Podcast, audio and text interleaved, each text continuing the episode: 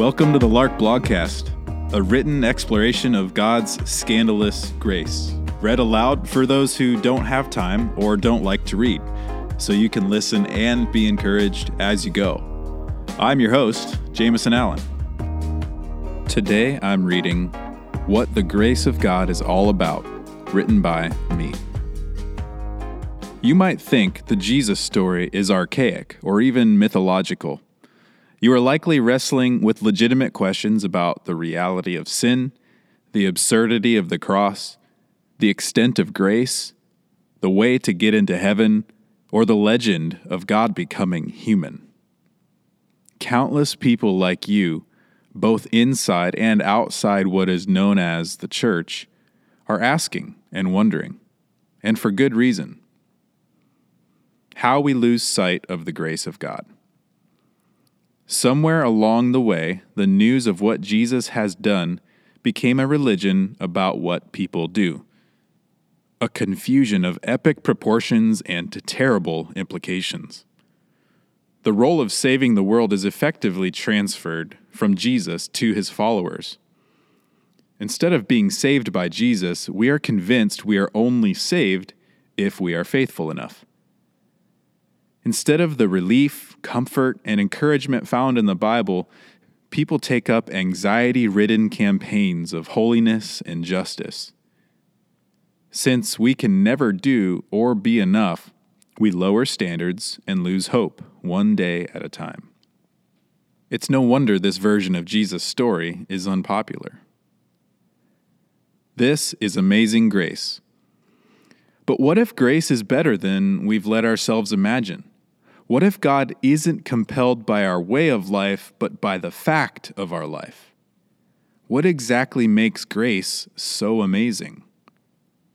The vision, the outcome of the gospel, is grace for sinners, the forgiveness of sins. The gospel itself is Jesus Christ, and Him crucified, dead, risen, ascended, and seated at the right hand of God the Father forever. There is no other place but the body of the crucified Christ where our failures are at once recognized and redeemed. Everything we can't find on our own is already ours in Jesus. The indiscriminate invitation to trust in Jesus is an absurd gift. It's hilariously inappropriate and unacceptable. But this is grace. This is the everlasting loving kindness of the God who created and sustains all things, the giving of the opposite of what was due. The scriptures in the church testify that in Jesus, God has become one with us. In an astounding twist in the storyline of history, God single handedly consumed and obliterated all that separates us from his love. Grace is the God who becomes sin. The wonder of Jesus is this the reality of who God is and what God wants has finally been revealed. This revelation is absolutely stunning and so far beyond imagination that it's also beyond belief for many. The best news the world will ever know is that God is who we see in Jesus and the world has never gotten over the story of Jesus. If Jesus is what God is like, then God is not killing sinners. Instead, God has been killed by sinners to atone for their sins once and for all. While being crucified, Jesus said, Father, forgive them, for they do not know what they are doing. Luke 23 34 in RSV. If Jesus is the revelation of who God is and what God wants, then God has chosen to exchange our death and sin for his life and perfect holiness. Jesus also said, Indeed, God did not send the Son into the world to condemn the world, but in order that the world might be saved through him. John 3:17 in RSV. What God wants is the rescue of the world he so loves. If you want to know what God is like, look at Jesus. Look at the crucified God man who did not stay dead.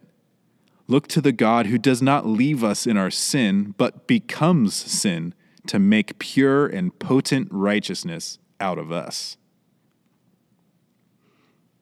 Where few will go with grace. The grace of God is not just that He forgave what seemed unforgivable. Grace is not a second chance to get it right. The grace of God is the gift of His very own purity and eternal life, made as much ours as it is His.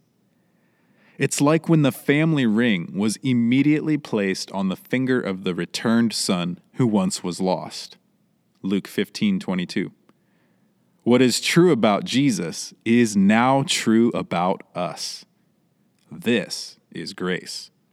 This is what we have received, yet did not deserve. This means that every sin and all of sin is forever buried in a grave once inhabited by Jesus. Jesus has absorbed the brokenness and waywardness in every person. You could say we've all gotten away with murder. The call is and has always been to rest. Everything you have ever felt you had to do, or else, is forever resolved in Jesus, who made peace through the blood of his cross. God's word over your failures, insecurities, doubts, fears, striving, posturing, and hiding is and will ever be grace. Hey, thanks for listening to the Lark Blogcast. Leave us a review and subscribe for more encouraging content on the regular.